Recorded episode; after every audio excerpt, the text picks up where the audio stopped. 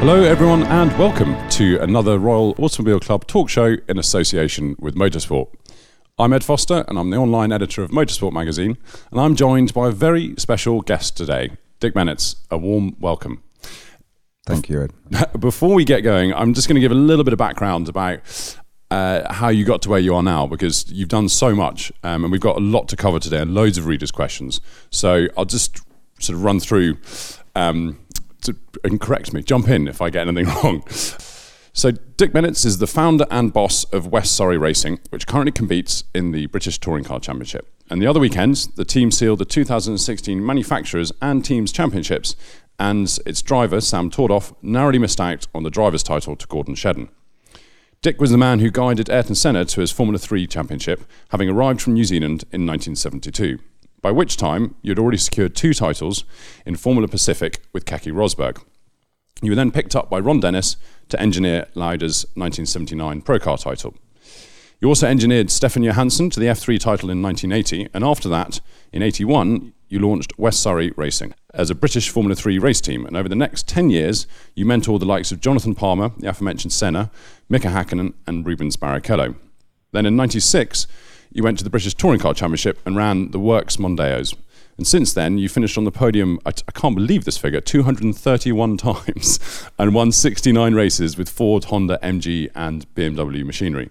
I've, I've got, actually got some stats here, um, which obviously two you've already heard, but 35 years since it was founded, and you've done 20 years in the British Touring Car Championship. Not only that, but you have a World Touring Car Championship win, uh, 56 British F3 wins, um, which was a record at the time that you, you left, I think at the end of 95? Yes, um, we were then. I think we've been overtaken by Carlin now. Yeah, we won't talk about that. And then five British F3 titles and two Macau Grand Prix victories. What a CV! I mean, it is. It's it's amazing. I think to try and um, go into everything, we're going to struggle today. But I'd love to start right back at the beginning. And uh, you obviously came over from New Zealand, but you already were heavily involved in motorsport. How how did the motorsport bug first bite? Uh, it was when I was my first job in a um, motor engineering company, and I got interested in cars, fast cars. So I did a lot of fiddling with engines, and then that led me into uh, work to move to Auckland from my hometown Dunedin. Then uh, had the opportunity to come to England with a chap David Oxton, who was our New Zealand Formula Ford champion. So I thought, cool, I'd love to get to England. I'd only been in Auckland two years, so I felt bad leaving the company who assisted me to move there. Um, but I thought these places like Cosworth and all these famous names I'd read about, I can actually go and visit them. So I left my job at Performance Developments and I said I'll be back in two years, and um, I haven't gone back. so it was um, the David won the New Zealand Formula Ford Festival, which was a trip to compete in the World Cup at Brands Hatch, October '72. So that's what brought me to UK to kick off with. Right, and there's there are so many.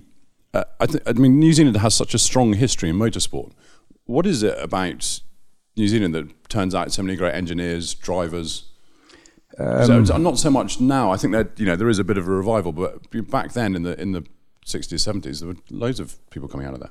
Well, there's two things in New Zealand. There's motorsport and rugby. So there's you know there's a bit of yachting as well goes on, but um, I don't take much interest in it. Um, no, motorsport is very strong considering it's a country of four and a quarter million people. I think they now have eight or nine permanent racetracks in a country of that size. So, and it's spread from the top of the country to the bottom of the country. So there's always something going on in motorsport all year round. The main time is January when the used to be the Tasman series. Uh, now they have the TRS series, so it's great for young guys from Europe, from the UK, to go out there while it's the middle of winter here to do some testing, racing. You know, it's a five week, um, five races, so it's a busy five weeks, but it's great for young lads to have an opportunity to get some testing or racing during the winter.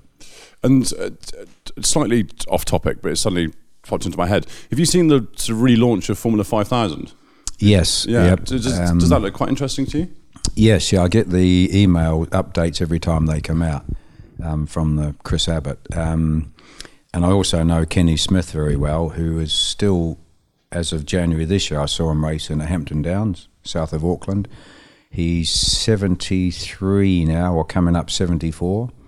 Had a triple heart bypass probably eight, ten years ago, and he's still doing lap record times in a Formula 5000. Really? Mm, incredible. Blimey. Well, there's hope for me yet. Then I've got an, I've got, I've got another another forty years then yeah. to, to improve. Excellent, yeah. that is good. Um, I mentioned in in the introduction that um, you arrived and you joined up with, with Ron Dennis, and then you helped Niki Lauda to the '79 Pro. Uh, initially, I worked for a race engine shop yeah. um, in Twickenham, Race Engine Services. Um, Ken Britton and Spike Winter, so they gave me my first proper job in the UK. Um, I enjoyed it there. Then I'd done quite a bit of uh, race engine work in New Zealand, so I was looking for another avenue to expand my career. So I actually had a, a, friend working at March Engineering, Formula Two, so I got a job there, and then worked my way up from there. Um, got into Formula Two, and that's when I joined. Uh, I worked for Fred Opert Racing for two seasons. Um, that's when we ran Keke in Formula Two and the New Zealand Formula Pacific Series, along with Bobby Rahal and several other names. Um, but then I got offered a job with Ron. As much as I loved Fred, um, he passed away earlier this year. Um, it was just he was laying to me with too much work. He knew I could do the money when we travelled all around Europe. In those days, there was no euro. It was lira. There was Deutschmarks. There were French francs. There was. So I was left with doing the accounting. I was left with doing engine building. Once Fred learned I could build race engines, he'd fly me to America, do his Formula Atlantic engines. Um, then I was engineering the F2 car, but eventually I thought this is too much. I was never at home. Um, so I joined Ron 78, yeah. Right. And what was was was there? A, I mean, what did you learn from Ron, and what? And I'm sure it was a case of what did he learn from you? Was it quite a, an easy relationship? or, Um, the first year was Formula Two. With uh, I was looking after Eddie Cheever's car. Um, the next year we were tasked with building 25 of the BMW M1 Pro cars. So there was myself, two other Kiwis, and one English guy. Four of us built those 25 cars. Um, in record time, we worked stupid hours.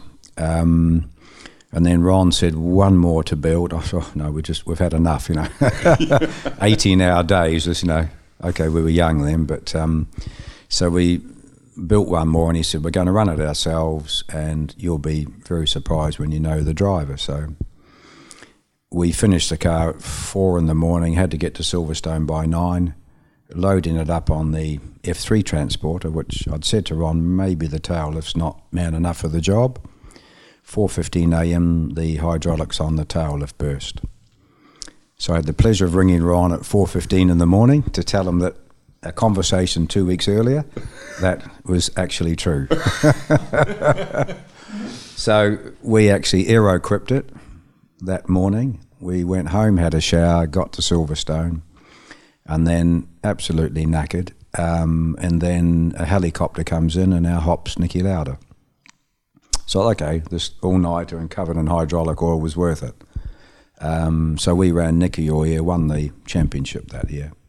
What was what was he like to work with? Was he as as professional and sort of dedicated as as everyone alludes to? Very. Um, the only way I can compare him is the following year we ran Hans Stuck in the BMW M1 Pro Car, just half a season. And both years we won the Monaco support race to the F1. And chalk and cheese driver attitude, um, out the car, in the car. Hans was fun guy, great to work with, always looked after you, took you out for a beer. Niki was very professional, um, very determined. Um, so they were both fantastic drivers, but chalk and cheese, the way they um, treated the, the yeah. racing. And it's interesting that Niki was was focused even just on the pro car when actually really he was he had other things to be thinking about. yes, well. yeah, he's still racing F one, yeah. so it was. Um, yeah, he was obviously RD Ron had done a deal to get him involved through the because of Philip Morris car, um, and yeah, he was uh, he was very precise with his feedback. We need this, we need that, we need this, but you weren't allowed to change much of those cars. So you could only take it within the parameters of the rules, which you know wasn't much. So we, we got the car going the best we could. The following year with um, Stuckey, then we learnt that other teams were possibly going just beyond the rule books. Just beyond the So we struggled a bit. So, um, but our sponsorship ran out. So then Ron switched me to look after his F3 team.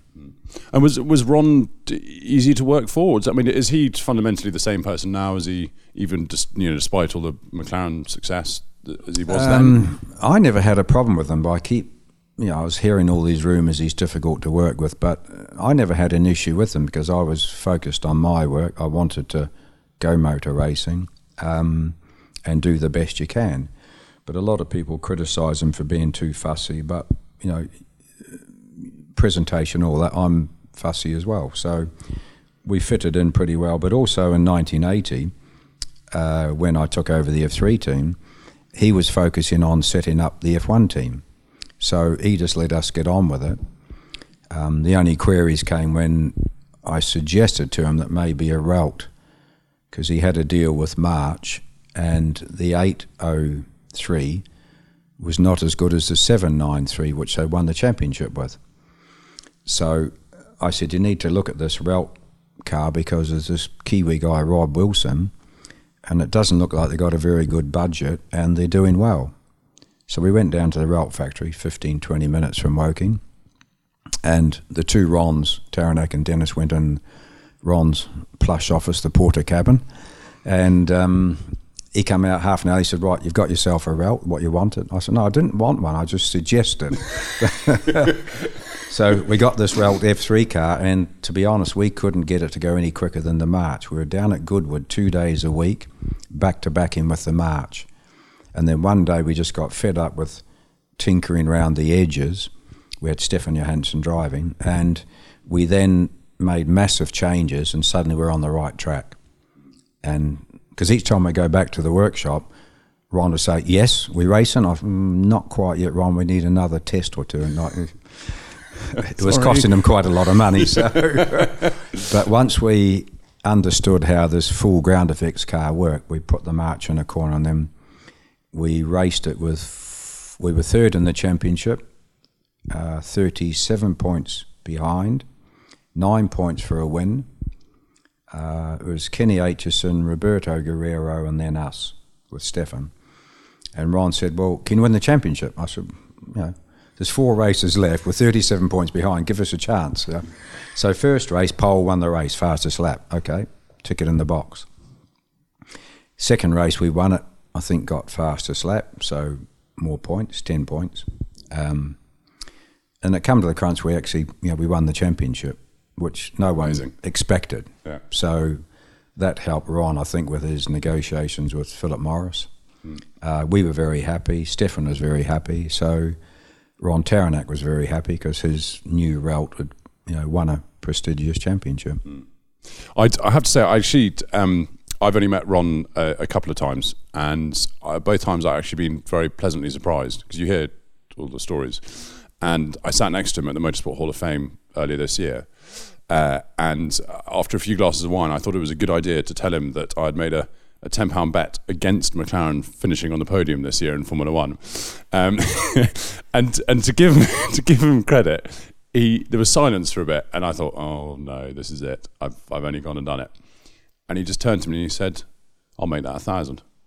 Which in hindsight I should have taken, yes. but, but at the time it was back in Yeah. back in May, so I didn't didn't have the guts um, or the money actually to pay out if I lost. Um, you mentioned uh, Stefan there. D- He's he was a very special driver, wasn't he? Yes, we got on great together because um, when they were struggling with the march, Stefan would come to me. What, what do you think? Have a look at the car. I said, well, I've never worked on an F3, so it's you know F2, it's a baby. F, you know F3 is a baby F2 car. So I had a look at it, and I kept saying to the guys on the car, "What's different to the '79 car that won the championship?" And they said the back end's totally the same. What about the front end? Oh, um, March have come out with a um, pressed steel front bulkhead, and the '79 car had a machine, beautifully expensive machined aluminium front bulkhead. So I thought well, it's got to be that. So we made up a big um, power bar, I call it, and we bolted it on the front of the chassis and did it on both chassis, very old fashioned way, dial gauge, and the front bulkhead on the 803 was flexing. Because I then said to Stefan, what about when you hit the brakes? He said, they're spongy compared to the 793. And I said to Ron, why don't we race the 793? Common logic. That's a better car. Why don't you race it? We're not allowed to. But it's your car. No, it belongs to March. I didn't know that March had given him a car, Right. so we had to race the 803. So that was the hiccup. But we found the problem that the front bulkhead was actually flexing, and the wishbone pickups came off that as well, the top and bottom front pickup point. Right. So, So it was all moving around. Right. Um, but we switched to the Ralt, and that was it. I think Ron Tauranac sold 71 or 72 RT3s after that. It's amazing, isn't it? Yeah, I didn't get a commission from him. yeah, well, it's, it's I think might be a bit late now. Um, I'm actually going to see him. I'm off to Sydney in December, and I oh, emailed right, well, Ron. it's not too late. He's now 91, coming up 91, 92. Really? So I'm going to visit him in Sydney. Yeah. Ask for some money. Mm. um, you, you then, having won the championship with Stefan, you you then set up West Surrey Racing. What uh, t- what was the thinking behind that? I mean, obviously you had experience then of F three, but Yes, why your own um, company? And it was just why then? almost perfect timing. Um, RD asked me to be the F1 test team manager to keep an eye on you know, development and all that. And I just had a blanket thing. I didn't want to do it. I didn't want to be involved in F1 because I shared a flat with four guys from F1, from Bruce McLaren F1, from Brabhams. And all I hear every night was whinging, moaning, whinging, moaning. I thought, what do I want to do F1 for? And my flatmates, all they do is complain. They have a few laughs when they trips to America and that, South America. So I just, in my mind, I don't want to do F1. Um, so I was leaving Ron, and he kept saying, "Come on, come on, do this." I said, "No, no, I don't want to do it, Ron. I just, you know, what are you going to do? I don't know. I go home. I don't know." So then it was my task to sell the Stefan's F3 car. Um, so this chap, Mike Cox, who owned West Surrey Engineering, come along with this young lad, Jonathan Palmer. I were interested in buying the championship winning car. So we took him to Goodwood. Stefan did 20, 30 laps. Jonathan hopped in and like straight out the box. He'd never driven F3 and he was quick. Oh, this guy's good. So they bought the car, but typical Formula Ford team moving up. Has it got the good engine? Has it got all the good bodywork? Has it got all the. I said, Ron's doing F1. He just wants to get rid of everything. And trust me, I said, you know, I've looked after this car. It's exactly as it won the championship. So they bought the car, went to Goodwood. I ran the car for Jonathan for the day. He went even quicker than he'd been. I thought, this guy's good. Two weeks later, I get a phone call. We've lost half a second, three quarters of a second round Goodwood. We don't know why. What have you done? Oh, it's it was a bit stiff, so we've softened it. So I said, no, just you don't soften it. It's a ground effects car. You need the tunnels, the skirts to work. So I reset it up for them again. I gave them a little do don't list, you know, and they rang up again. We've lost our way again. so I said to the chap who bought the car for John, I said, look, you're wasting your money unless you run this properly. It's not a Formula Ford. They've been running Formula Ford 1600. So I said, it's got full aero. You must, you know. And he said, what are you doing? I said, well, to be honest, I don't know. I said, I'm committed to go home to New Zealand to help the original guy who came to England with Dave Oxton because he had a Formula Atlantic, Formula Pacific car, an old Chevron. And my deal was to help him, but I said, I'm not coming back to help you unless you get a Ralt RT4, the big brother of the RT3. So he rang me and said, I'm in Canada, I've just bought a car, four races old, you're coming home to help me. Oh, okay. In between time, my mind was going, I'll set up this F3 team with Mike Cox and Jonathan. So I agreed with um, Mike Cox and Jonathan that I would do it. However, they wouldn't see me till the middle of February because I'm off to help my mate. I'm not going to let my best mate down. So I went home to New Zealand. We won the New Zealand Championship with the Ralt. Came back and there was no um, mobile, no iPhones in those days. You couldn't set up a team by text or by email. Bliss. It was yeah, faxes, phone calls. So I gave them a list of what we needed to set up a team: a garage, a transporter, another mechanic. I came back middle of February, tiny, tiny little lock-up garage, a Ford Transporter that would just fit the car and which would do 47 mile an hour. I said to this chap, I said, this isn't quite what I'd envisioned. Were you maybe not specific enough on what you needed? but at the end of the day, I knew the car well. Jonathan had impressed me, and we went out and won the championship with the same What car. a year! Two championships in a year. Yeah. Yeah. You must have thought it was all quite easy at that stage. I mustn't you? thought, this is a doddle. You know, this is, you know. So then the next year we ran a chap, um, Kiki Mansilla, Argentinian, and we finished second once we'd got him to understand, understeer, oversteer with a ground effects car. Right. I, I was, I was going to say before you said with the ground effects car, thought that's sort of quite basic stuff to know if you're a racing driver in Formula Three. But Yeah, Kiki had jumped from Formula Ford as well, so we found it quite a jump. Whereas Ayrton Senna had jumped uh, Formula Ford, Formula Ford 2000, then F3. So he, he did the correct stepping stone. And it was through running Mansilla that we got Ayrton because Ayrton's view was that in Formula Ford 1600, he didn't rate Mansilla. He said, if you've got him to finish second in the championship, you must have a good car. I thought that's a bit unfair on poor old Kiki. but fair enough, because Eddie Jordan was trying to get Ayrton through a different yeah. manner, through commercial, to sign him up. Mm. I didn't even think of that sort of thing. but so even by that stage, even before he drove an F3 car, he was already hot property. Ayrton. Yeah. Oh yes, yes, yeah. yeah, He had won the Formula Ford 1600. Um, went through a divorce when he was 21, 22. Uh, he wanted to focus on motorsport, which is you know his decision, and he did Formula Ford 2000, won the championship. So everyone was after him, but through one of his friends, they contacted me because I'm not the sort of person that goes around pushy chasing them. Um, so we had a meeting, discussed it, did a quick test, um, Snetterton, half a day, straight out the box, like, this guy's good. Um, feedback was fantastic. His lap times were consistent. So we agreed then to do the non-championship race at the end of 82, and he just blitzed everyone. Pole position, fastest lap, won the race by 13 seconds or something. So we agreed then and there on the day. That's it. Shook hands. He said, "I'm off back to Brazil. I'll see you next year." I thought, "Okay, right." so he took off home to Brazil. We had a few phone calls, and then um, he arrived back um, early March. He he stayed away a long time, and as normal, we bought a new car every year. And he said, "The other car was good. It was great." I said, "Yeah, but it's a year old. We'll get the latest." But I won that race in that car. I said, yeah, you can win races with this car. And he was like, oh, I thought I could have saved myself a lot of money there. um, but we'd already sold the, the other car. So, um, which was another story, Gerhard Berger. Um, so, we, you know, we went on and that's when he won nine out of nine races, which I think was a, a record then, or maybe still is, I'm not sure. And then, but I mean, that was an absolutely fantastic season of Formula Three racing. I, obviously, because it was Senna the name, but you know, with the competition with Brundle, what um, what tipped it that suddenly Senna didn't get the results and Brundle caught up? What what was Uh, it that, yeah, that changed?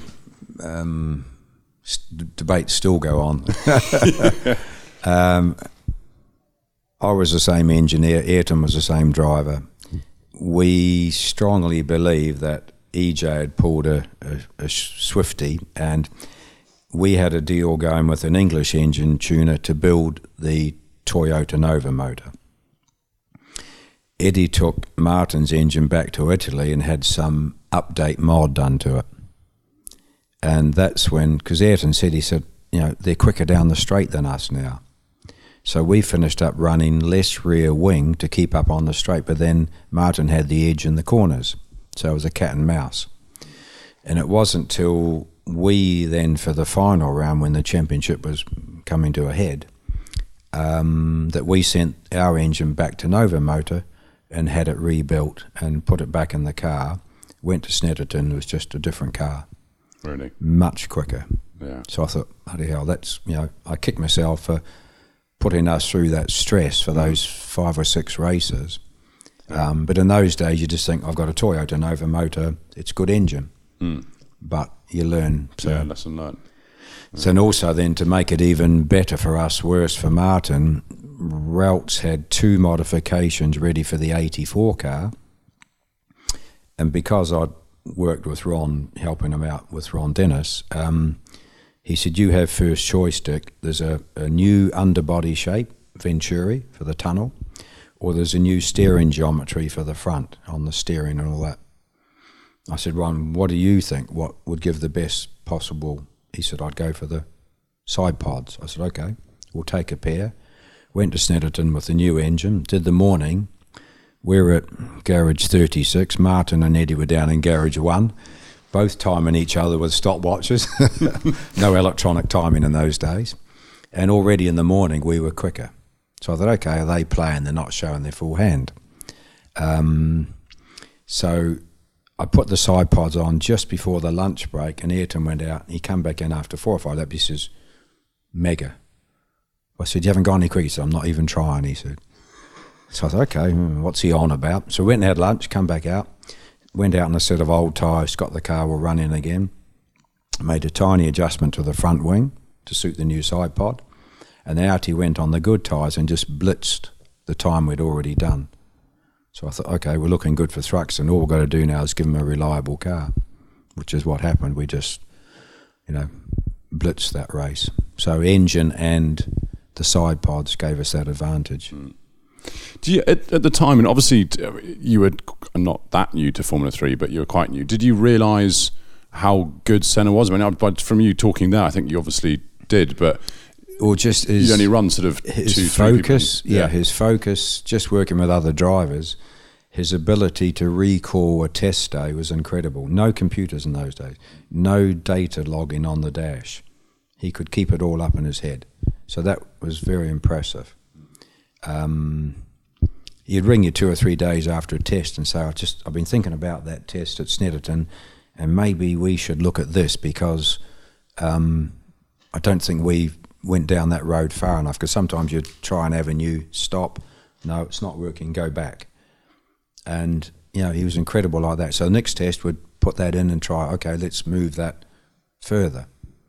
No, he was um, he was very focused and um, probably a bit by himself. He was a bad loser. He didn't want to lose because when we started having the problems, um, accidents, I sat him down and said, "Look, you're thirty, whatever, six points ahead. If we're careful, we can just finish second, and we'll still win the championship easily. I don't want to do that. finish second. Okay, right. So what do we do? So then we had a few dramas. We went through two chassis, three chassis. Um, but at the end of the day, it all came out, you know, the way I think it should have come out. So. Yeah. It's uh, you mentioned stopwatches there, and uh, I've been told that you still use stopwatches today, and you'll you'll be seen wandering around the British touring car paddock with two stopwatches around your neck. not since Knock Hill this year, my good Really? old stopwatch has gone missing. Oh, So oh dear! Right, I'm well, very uh, alert to it. all podcast listeners then. Stopwatch missing. My little black stopwatch, as I had for years and years, has disappeared. Oh dear! We've so, been through both of our transporters. We've been through my office, and we cannot find it.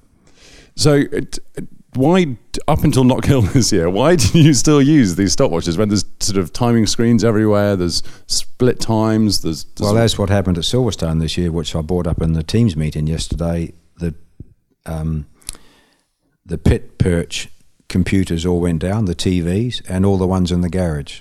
So if you've got a good old handheld stopwatch, at least you can time your car and record it. Because we lost everything the sectors, the overall laps. But it wasn't just us, it was the whole pit lane. The whole system crashed. But also, I use it for the starts, the lights, uh, red light to off, because the regulations are it mustn't be under 1.6 seconds. And occasionally they do, so I go and flag it up then. Because, you know, um, it's not, it's supposed to be 1.6 to 5 seconds. 5 seconds far too long Yeah. to hold a car on the grid. So I use that just and then make a note, and you see if there's a pattern forming. If the same guy's doing the starts, um, can you risk, you know, You, you sure you should be saying all of this? On it's giving away all these trade secrets. It's great.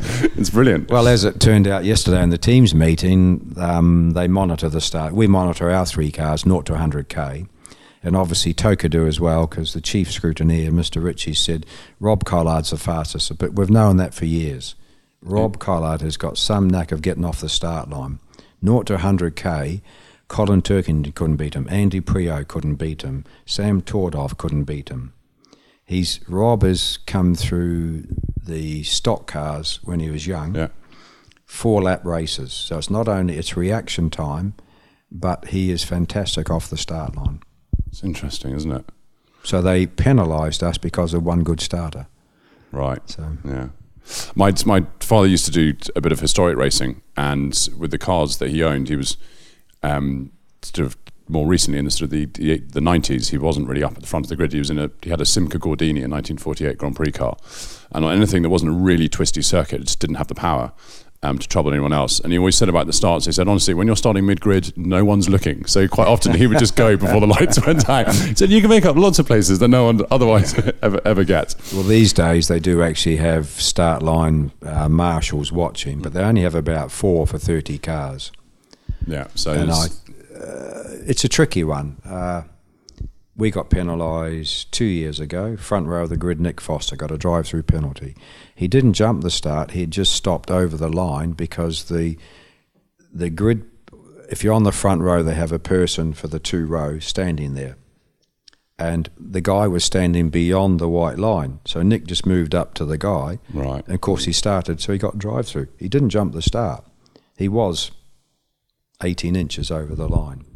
But we've watched this year and seen a certain car over the line, and nothing was done about it. And he's a front running guy, could win the championship. So uh, when we do an A1 GP, they had cameras set up off the start line, so linked into the light. So when the lights went, the they took photographs. You could easily then say, "You've got photographic evidence. You're good. You're bad." Why don't more championships I do don't that? know, to be honest, Ed. No, don't know. Um, I, I must take some readers' questions. We've got loads of them, and then you know, mentioning A1GP there, I'd like to talk talk a bit about that as well.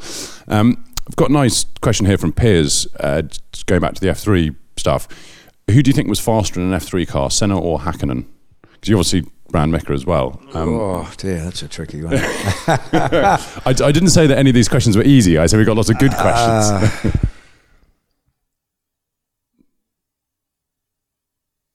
technical feedback, Ayrton would win. Pure, not aggressive, just pure raw talent. I'd say Mika. really? You, he he could drive a car with three wheels on it and still get it going quick.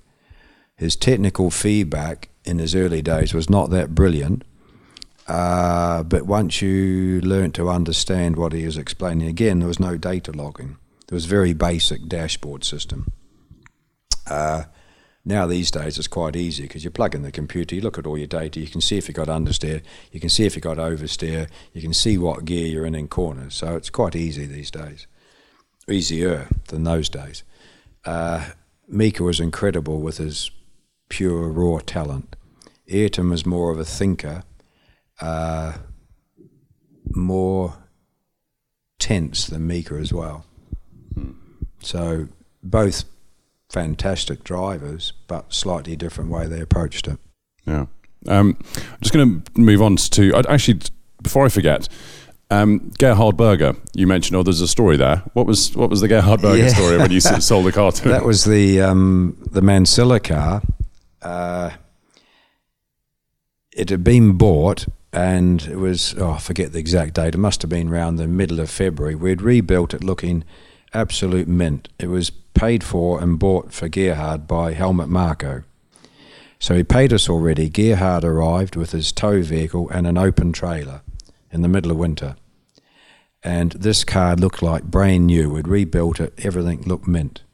So I wouldn't let him take it away. And he got the hump with me. he said, But we've bought it. I said, Yes, you have paid for it. You haven't. I said, But your boss Helmut has. But I said, We've got pride in our work. And if I let you put it on that open deck trailer and go back to Austria in the snow and the salt on the roads, it'll be a mess. Well, we'll clean it. Oh, no, I said, no, sorry, you're not taking it. I can see why you got on so well with Ron now. So he stayed overnight. We went and bought some tarpaulins, some tie wraps, some bungee cords. So we wrapped the whole car up in this, you know, any way we could to protect it. And then I let him take it away. So he lost a day. So, Brilliant. And we still spoke about it a couple of years ago. Oh, really? We had a laugh. He still yeah. hasn't forgotten. Yeah. Still hasn't forgotten. Um, there's a que- question here from Chris Phillips, um, who's a massive fan of yours, apparently. Um, you ran some of the best ever drivers in F3, and you must have been delighted to be seen as a de facto team to run with in the 1980s. Why did you leave F3? Why did you get out of it? Another good question. I guess because we'd done it for some number of years and always were finishing in the top three in the championship, and uh, myself and the team, we were getting bigger as a company. We're looking for a new challenge, and I can blame or thank Paul Radisich for it for moving into super touring. Uh, he opened the door for us with Ford Motor Company. So that's how we got into super touring. But we were straight in from running a, a production F3 Dallara car, which is absolutely fantastic to buy out the box. It can be mm. a winner. Whereas when you had a Ralta or a Reynard, you always had to find the, the hidden little problem Yeah. with it to make Or it the, win. The flexing front. So I also lost a bit of interest because the Dallara, you could get a car from Italy within 24 hours, you could be on track and it can be a winner. So the challenge of engineering it had gone away a mm. bit. And Super Touring, totally the opposite. What a fantastic era of British touring cars, the Super Touring. I mean, did, did it feel like that when you were actually competing in it? Because as a fan, um, I think it's a bit like the sort of the Group B rallying era, and just how fantastic the cars were. And I hate the words iconic, but it, it was, you know, it was an iconic era. Did did it feel like that, or was it more of a because you had just arrived and it was so different to Formula Three? Halfway through 96, I was about to give up and go back to F3. So it didn't feel like that at all. we were landed in the deep end because we weren't going to build a car. We were just engaged to run it and help develop it. Somewhere down the line between Ford and Reynards, the deal didn't come together to build the new cars. Reynards said it's too late a date given to them by Ford, so we were left with no cars. Uh, we then had to go to Germany to a company called Schubel Engineering and get this Mondeo, two of them that had been running as four wheel drive, and convert them to two wheel drive. That was all helped by done by Schubel. Um, they had a couple of English engineers there, uh, John McLaughlin. Uh, so that was he was a great guy, but we're up against time, and every time we ran the car, being all the power going through the front axle, things were breaking, things were cracking. I thought this is not the way I want to go racing. So I found it hard the first year. Uh, and I seriously thought, what am I doing this for? You know, I'm not afraid of work, but you've, you're supposed to enjoy what you're doing. And none of us are enjoying it. Three o'clock in the morning, we're looking at another crack in the chassis. How can we fix it quickly? We're out testing again in 48 hours.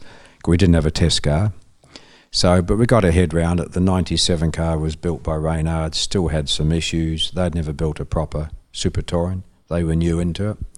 So we were helping them out a lot, what we'd learnt.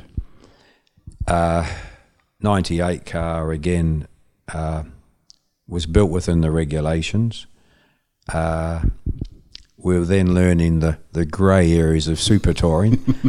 it was a fantastic engineering exercise.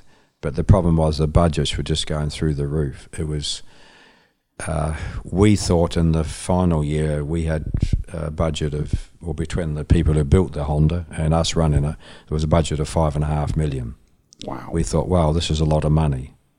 The team that won it had a budget of nine and a half million, Yeah, tough to compete with that, isn't it? and you can't compete with it. Then, when Super Touring finished, I got to know um, the guy who ran Nissan Motorsport, and I said to him, um, "Can you tell me how much you spent when they won it in the year before?" He said, "Over nine million. So we're just shaking our heads, going, "We can't compete with this." It was a fantastic engineering formula, but it had to finish. it was a victim of its own success, really, wasn't it? It's, the British National Championship costing ten million. It's Yeah, it was mad, just- isn't it? Drivers loved it because they were all getting paid three or four hundred thousand pound a year each. yeah. Thank you very much. So they, Yeah. they all enjoyed it, great, because there was nine manufacturers involved, Mm. but it had to come to an end, and it did.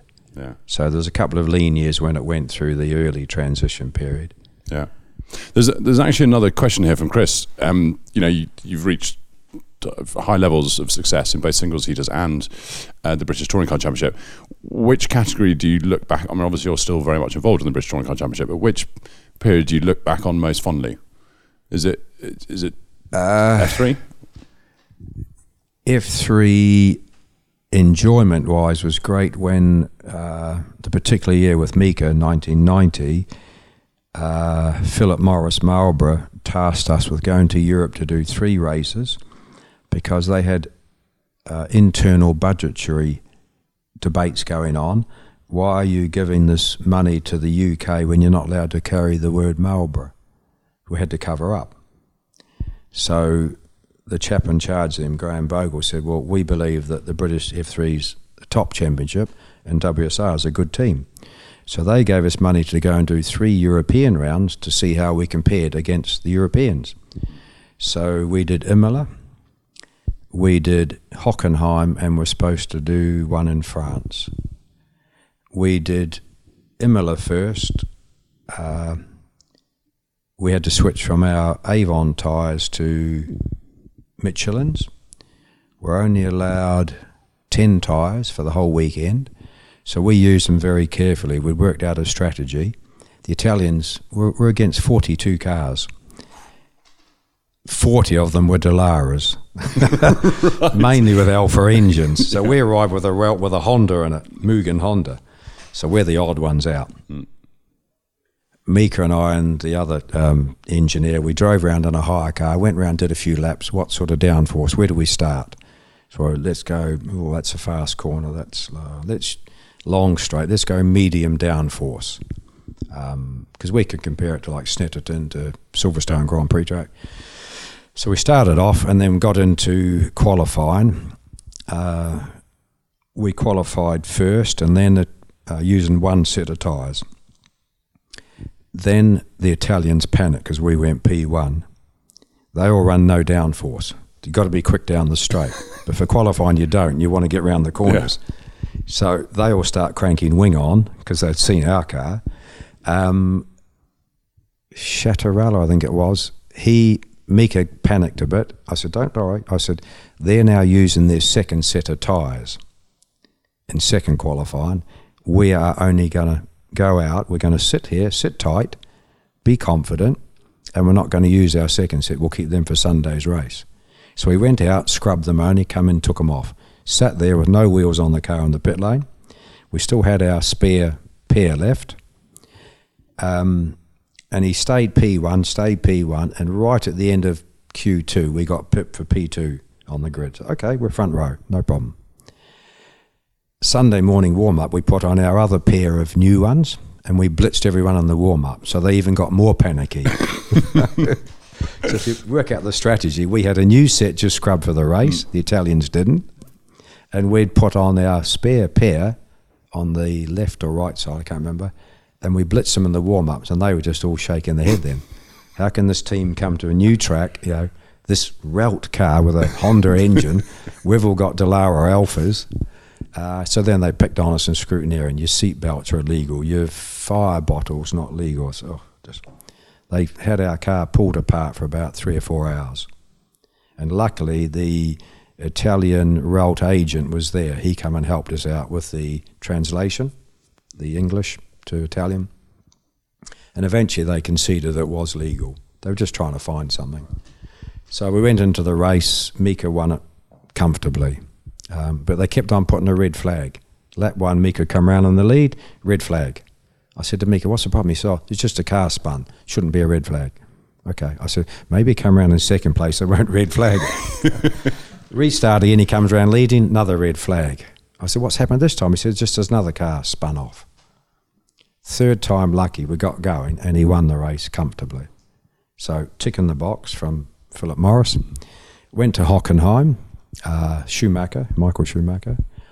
Uh, we'd never been to Hockenheim. We'd had some advice from a team what gear ratios. They tucked us up big time. Uh, gear ratios are miles out. We had to change gears. Uh, the car was far too stiff for the chicanes, the old Hockenheim. Uh, had a misfire on the engine as well. So we were panicking. Friday night, hmm. we were about P22 out of it, 28 cars. Some German journalists come down, oh, you British champions are supposed to be good. I said, yeah, we're okay. We have a few little issues to sort out gear ratios, misfires, cars too stiff.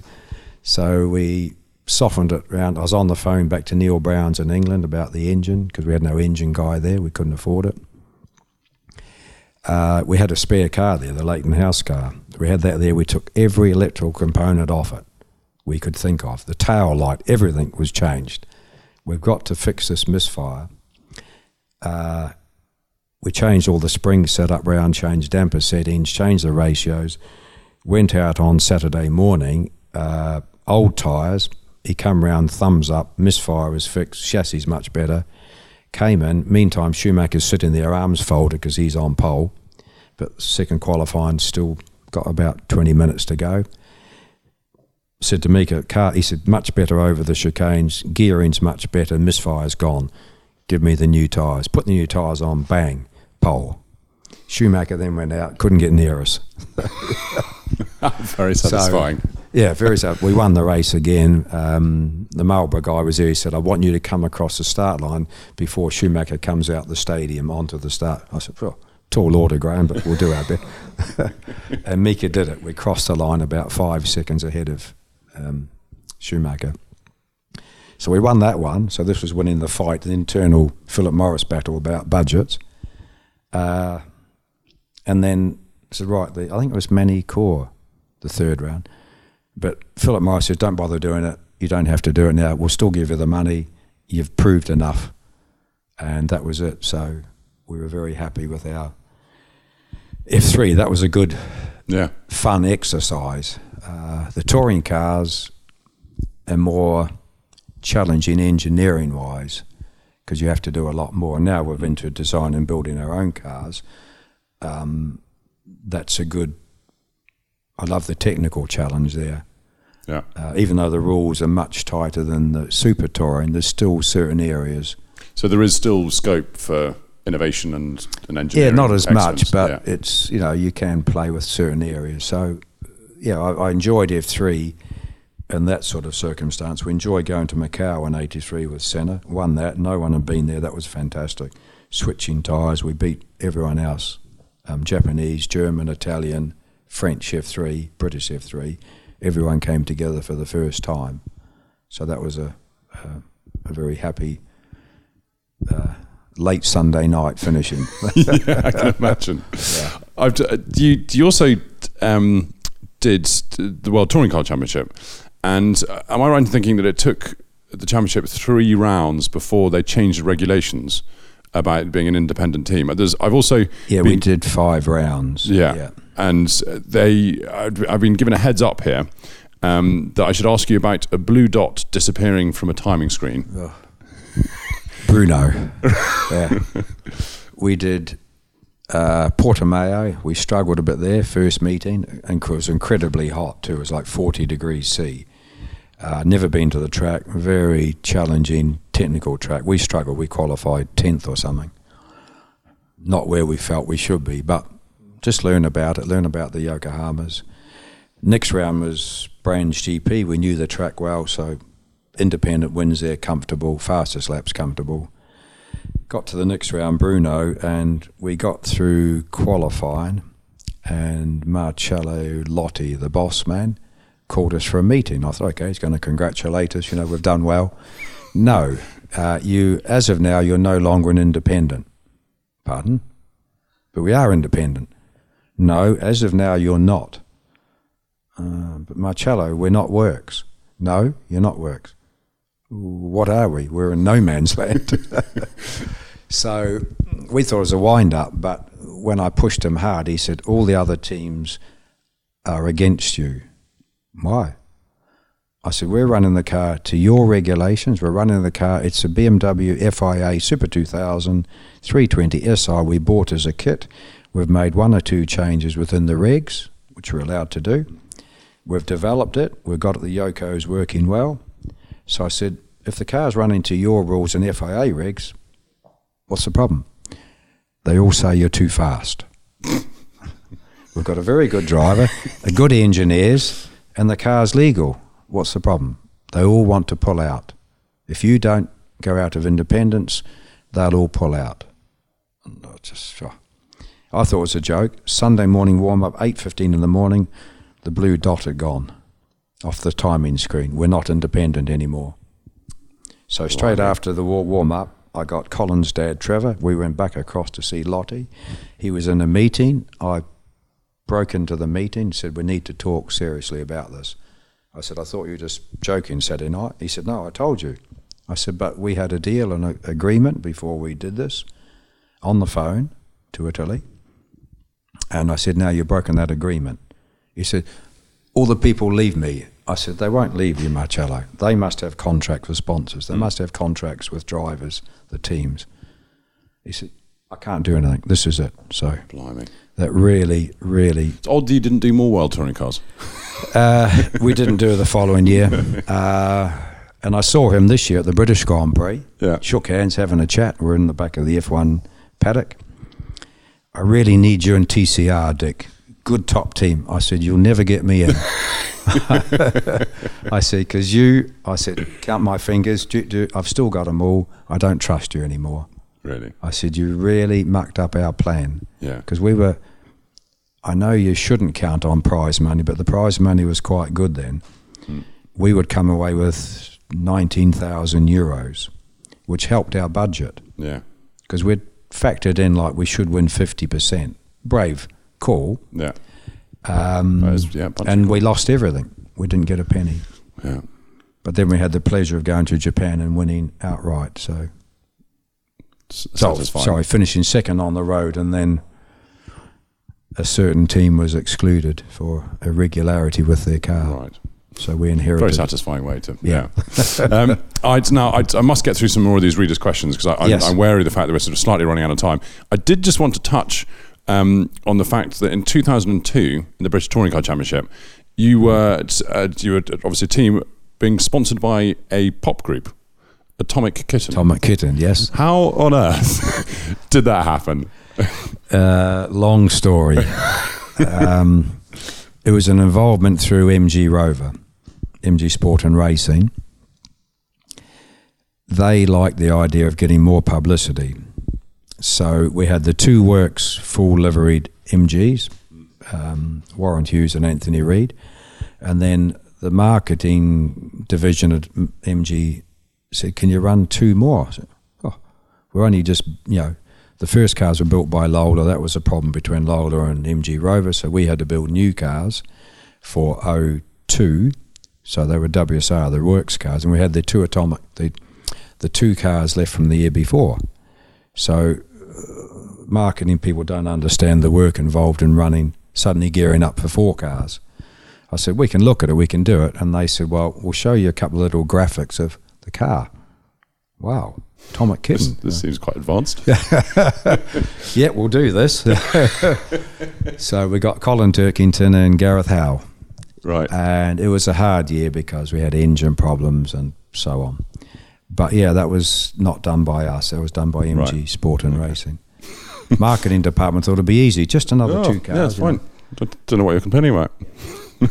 okay, so uh, these I'm I'm going to rattle through some of these, um, and they will they will I'm not going to put them in any particular order. Um, but uh, there's one here from Anthony Jenkins, actually, who's going back to Senna. Um, you sort of touched on this, but did when he was in F3, did he exhibit the sort of single-minded ruthlessness that marked his latter career? I mean, obviously he, he had some tangles, he had some accidents. Um, were the glimpses of his? I mean, you mentioned that he just didn't want to finish second. I think that's probably a fair um, answer. I would have thought to, to Anthony. Yeah. I had to sit him down a couple of times, which I thought I shouldn't have to do this. He's an intelligent young lad, but he was just so. He believed in himself so much he was the best, And why am I being beaten? So I said, second's better than third, Ayrton. You know, no, I've got to win. So, so uh, yeah, it came to a head because we were just losing points after points. I said, if you finish second and get fastest lap, you get seven points, Martin gets nine. He's only closing the gap by two. We can still win this comfortably, but no, he wouldn't have it. Really? So we had accident after accident, and it cost us a lot because we he wasn't a crasher Mm. in his previous formula. So I thought, okay, the budget will do that. When we got to our third new chassis, I thought, this is not turning out to how it was planned. the cheapest of seasons. So when he wrote it off in qualifying at Knock Hill, uh, not Knock Hill, um, Cadwell Park. Yeah. Cadwell, Cadwell. 25 past nine in the morning. Um, he come in, he said, just, the car's good, but got a whisker of understeer. I can go much quicker. I said, well, we've only got like four minutes left. It's quite a long lap round Cadwell. So I just cranked half a degree of front wing on, and he went out again, and apparently someone timing him half a lap away from me, and he was like three tenths quicker. He's already on pole by half a tenth over Martin, and I think the next guy, Davy Jones or Mario Hytten, was like three or four tenths away, five tenths away. Right. So it's only the two of the minute, but he's on pole. But he said I can go much quicker, so that half a degree wing helped him till he got two thirds of the way round. I forget the names of all the corners. We haven't been there since '83. You come round the back, down downhill, and you turn left and go uphill, and then you turn right. He, we worked it out later what had happened because he was a bit puzzled what happened. The edge of the track, the concrete, then it dropped. So just from cars going over it, probably saloon cars, whatever, it had worn away, so there was quite a drop down. And we reckon he had dropped his right rear over there, and it, when he went to turn to go up the hill, there was no load on the left front tyre. But he believed in it so much, he just kept his foot on full throttle, and he cranked on the lock, cranked on the lock, and nothing happened. He went straight into the concrete wall, the marshal's post. Marshall jumped off in a panic and broke his leg. Um, we've got one written off car at half past nine in the morning. And his girlfriend said, Can we fix it for the race? I said, You obviously don't understand aluminium because the chassis is about a foot shorter than it should be. so we packed up, and I was back in my local pub in Shepperton at two o'clock. And my mates, You're supposed to be in Cadwell racing. I said, We, we were till 9.30 this morning. so another written off chassis. Yeah. Yeah, expensive year. Yeah. Yeah. But, you know, we, we came right at the end. So Yeah. Um, did you ever, t- Barry um, Gladding or Glading, Gladding? Um, sorry, Barry. Um, did you ever work with Mike Thackwell? No, never No, worked with him. I knew, I met him uh, Yeah. through when he was driving for the Ralt uh, Works F2 team. Mm. Yeah. It's quite a, quite a character. I always think a great lost talent of, of motorsport. Yes, apparently, even Ron Tauranac admitted he was a very talented lad. Mm. Yeah. Um, there's a question here uh, from Michael Ed, of how you rated Bertrand Fabi compared with other drivers you ran in, in F3.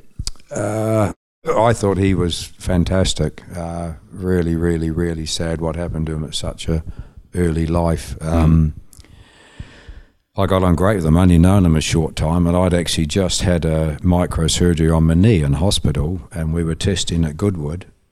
And I thought, and he offered, he come and picked me up from the hospital in Windsor and drove me in my little GTI Golf um, because I was supposed to keep my leg out straight, all that stuff.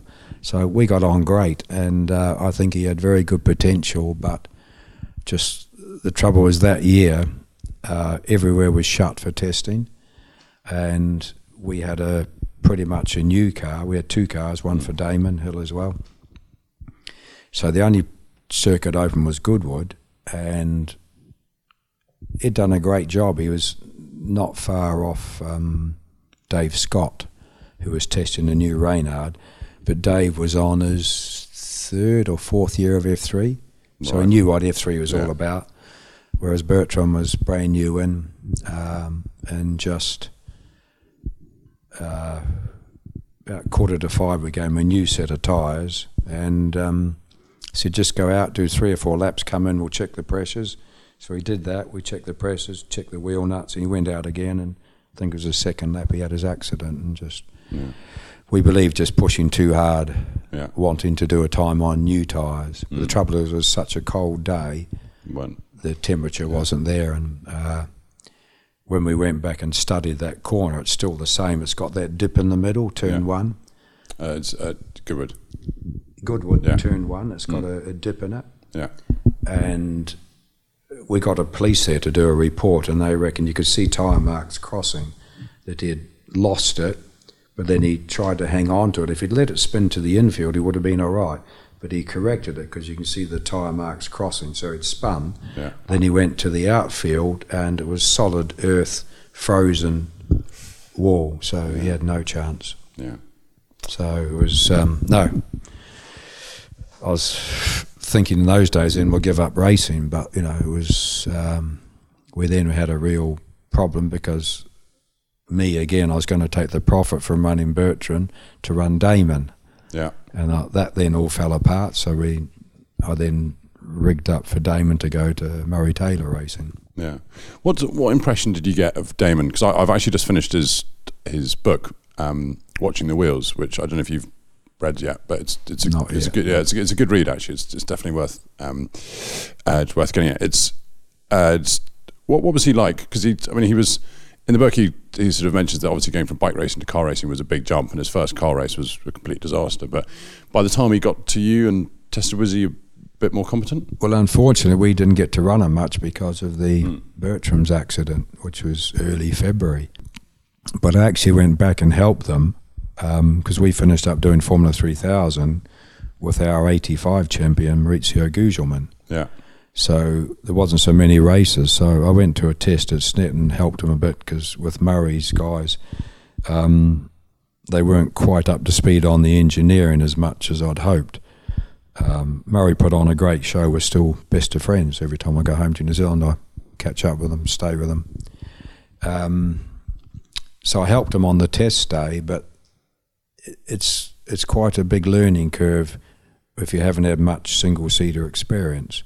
So I never saw his true potential in those Yeah. days. Um, we aren't are nearing the end, but we've got time for a, f- a few more questions. What, uh, this is from Matt in South Korea. Um, there are a few stories about Bertrand Gachot out of the car, such as throwing torque wrenches, getting into fights, and of course the infamous cabby incident um, that gave Schumacher his first race. What was he like in and out of the car? And do you think he had the talent for a long career in Yeah, F1? he was quick, yeah, for sure. Uh, quite difficult to work with. Might be an understatement.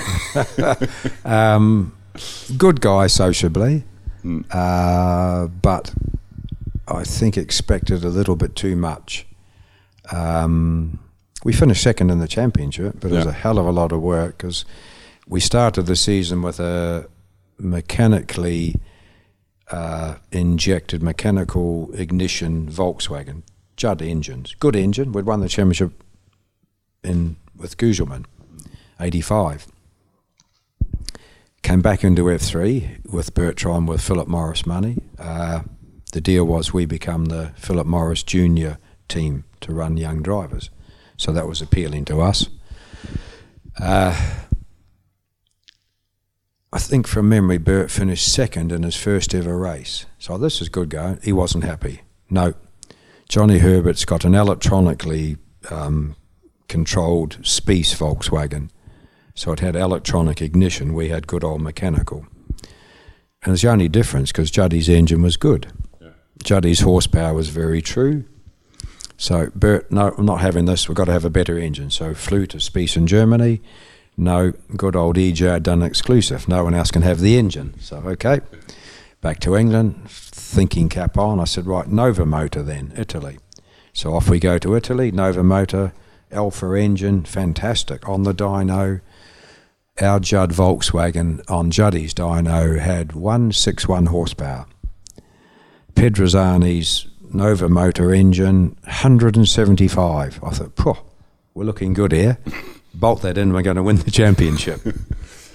I've learnt since that the English horsepower and European horsepower is a different calculation. Right. So we lost five horsepower straight away.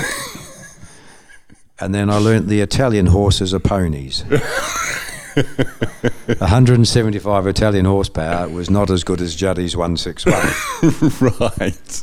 Uh, but to be fair, the biggest problem didn't have any torque, the Alfa. Top end power was good, but you had to get there. So I worked with Pedrazzani. We helped a lot. We did inlet manifolds, we did camshafts. You know, I just said to him, "It's great top end, but we haven't got an eight-speed gearbox to get to it."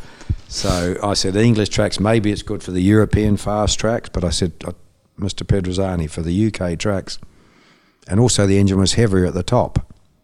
Right, not what you So want. having a beautiful handling car, it turned into rubbish because the weight of the engine Hmm. up higher, center of gravity. Uh, so we had to work hard on the chassis, uh, but we fi- we finished up clawing back to second in the championship. But I think if we'd stuck with the Juddy Volkswagen, we would have won the the, championship. the less The Bertrand- more powerful. Engine is shit. We need a we need a better engine. Oh, you've only done one race, Bert. Give us a chance. Give yourself a chance. Yeah, and Thruxton, we learnt then was unique setup, which we didn't get to be top dog there till that was 87, 89 We cracked Thruxton, Really. which then would finish one two one two. Why? Why is it such a specific circuit for setup? It's the long sweeping right-handers. You need a chassis that can keep your foot on the throttle, and you can't run a conventional setup from other tracks. right. and it really bugged me that we could be quick at all other tracks except Thruxton. So we went to a test day there and just threw everything out the shed with Allan McNish. Yeah. Uh, and right near the end of the day, we cottoned on to it, and he went out and he come back in and just that's it, we've got it. Went to the race meeting, we qualified one two, uh, Derek Higgins, Yeah. uh, the Benetton car, and Squishy and the Marlboro car, and we just walked away with the race, first and second fastest lap. Of course, then we had Mika in the car next year, just walked away. So we learnt the trick of Thruxton. If we had have had that set up on the car with Bert, I think with the Judd engine, we still would have won. Yeah. So it was more the chassis for Thruxton than the engine. Right. But Bert got his way, cost us a fortune. but I thought the Philip Morris, powerful. the Philip Morris contract was good for another six years. So Right. Yeah. Um, last couple of questions. Um, there's quite a nice one from Jamie here. Uh, Which era of BTCC racing did you prefer? Was it um, super touring when you first came in, or all, or the more recent regulations, the um, early 2000s? Uh, the Super Touring was a fantastic engineering uh, formula.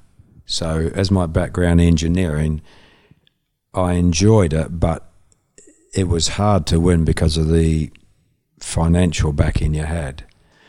Uh, there were so many grey areas in Super Touring. It was who was the bravest to get to the dark grey, and we were in the light grey permanently Yeah. thought we were doing well, and then you learn, oh, they're doing that. Oh, hang on, how are they allowed to do that? And then you learn more and more. And since it finished, and the stories that came out, what people were up to. Yeah. What What were the sort of the top three? The problems were that uh, geometry pickup points. The rules were 20 mil from your original road car. We learnt from one car, theirs was about 70 mil out. It's quite a big difference. and they got round that by if a car has a ball joint, it's about 20, 25 mil diameter. So you could move it to the edge of that. This particular team put in a bush bearing, which was massively long. And they said, well, it's the end of the bush bearing is where the original pickup point is, which was true but they've gone way beyond the 20 mil. But the fact was, the original point was still adhered to, but they just took the mickey from the rules. You know, the 20 mil sphere was 70 mil out. So we couldn't understand how that car was so good handling when we'd run it the two years before and we couldn't get the results. Yeah. But the pleasing thing was their first year with it, they didn't win a race. And the second year, they totally rebuilt the cars, redid it all, and that's when we found out all these stories. Little, yeah, little, little tricks. Yeah. Because I mean, they're now being raced again. Um, Yes, yeah, which yeah, is must, yeah. Have, you, have you seen them race recently? Yes, yeah, we were at Silverstone. I didn't get to the classic this year, but the uh, historic cars, their media day, we were up there with Yeah. our car with an old Steve Soper BMW for a PR exercise. And I had a look round. There's one of our old Hondas there, Yeah. um, beautifully rebuilt. Uh, it must cost them a fortune because the trouble is, in those days, the development was going on every race weekend. New uprights, new uprights, just this, new wings, new this, like, bloody hell, it's just ongoing development. So anyone that bought one of those, there wasn't like, if you bought an NGTC car now, there's lots of spares because they're all built, most of them by one company. But in those days, like, uh, everything was changing, different wishbones. There was no rules. Yeah. Uh, whereas now the policing of it is much tighter, and which is better. You know, it's cost effective now. Hmm. The current championship is you can race two cars probably comfortably on a budget for about a million. Whereas in those days, unless you had five, six, seven, eight million, you wouldn't win. Yeah, it's a different time. I mean, a million is still, in my mind, quite quite a lot of money, but compared to the super touring era, it's it's. it's yeah, The it's- problem is that with doing three races on a day, you need a lot of people because if you have any problem between the races, you've got to have a lot of people Yeah. to turn the car around. You've got to have a lot of spares sitting there, even though the spares are all the same. But it, if they're not pre-fitted, you can miss a race by, you know, it's only an hour and a half between races, yeah, so it's it's quite Busy tight. stuff. Yeah, yeah, um, and the packages, every car's got the same package, uh, but the cost of like this year was quite a lot of money adapting to the new update package. So, and getting good people on board's not cheap. Engineers, mechanics. but you're, you're obviously still enjoying it. Oh yeah, yeah. we've- I've got over losing the championship by two points. I'm really sorry to bring that up in the first paragraph. Of, No, no, no. It's just, you know, I've got over now. It's 2017 now. That's, that's the challenge. Um, I'd, I'm, I'm going to pass the, the last question uh, of this talk show over to Ben Ritchie. Um, he's asking, in your long career, what's been your highlight and why? Oh dear me, been lots of highlights. Yeah, there's probably been a few. Yeah. As I said, winning the Macau with three with Senna when no one had been there, that was fantastic. Uh, winning our first BTC championship with Colin Turkington in 09 was a fantastic achievement. Uh, there's been a lot. I couldn't probably single out one because we've won in the, the, the, the races in Imola and Hockenheim. They were fantastic achievements. They were really pleasing because we're up against the cream of the Germans, the cream of the Italians. We didn't get to do the French race, so they were fantastic. Uh, winning the championship again in 14, winning the independents, the drivers, winning four out of four that were eligible for was another fantastic achievement. But that was a team effort. You know, there's running the touring cars at a race meeting. We have 24, 25 people. Really. Yeah. Right. So it's it's a team effort. Yeah. I'm, and I'm sure there are more, many more highlights to come. Hopefully. I hope so. We're we've started to spend a lot of money already for 2017. right. So Um, it's so kind of you to come down and spare so much time. Um, it's especially when you're so busy trying to sort out next year and the uh, sponsorship and, and everything. And best of luck with it. Uh, I know we'll, we'll all be rooting for you. Thank you also to the club for providing such delicious bacon sandwiches and coffee. Um, we'll be back next month for another another talk show, and uh, we'll see you all then. Dick, thank you so much. Very no very problem kind. at all. No pleasure. Thank you.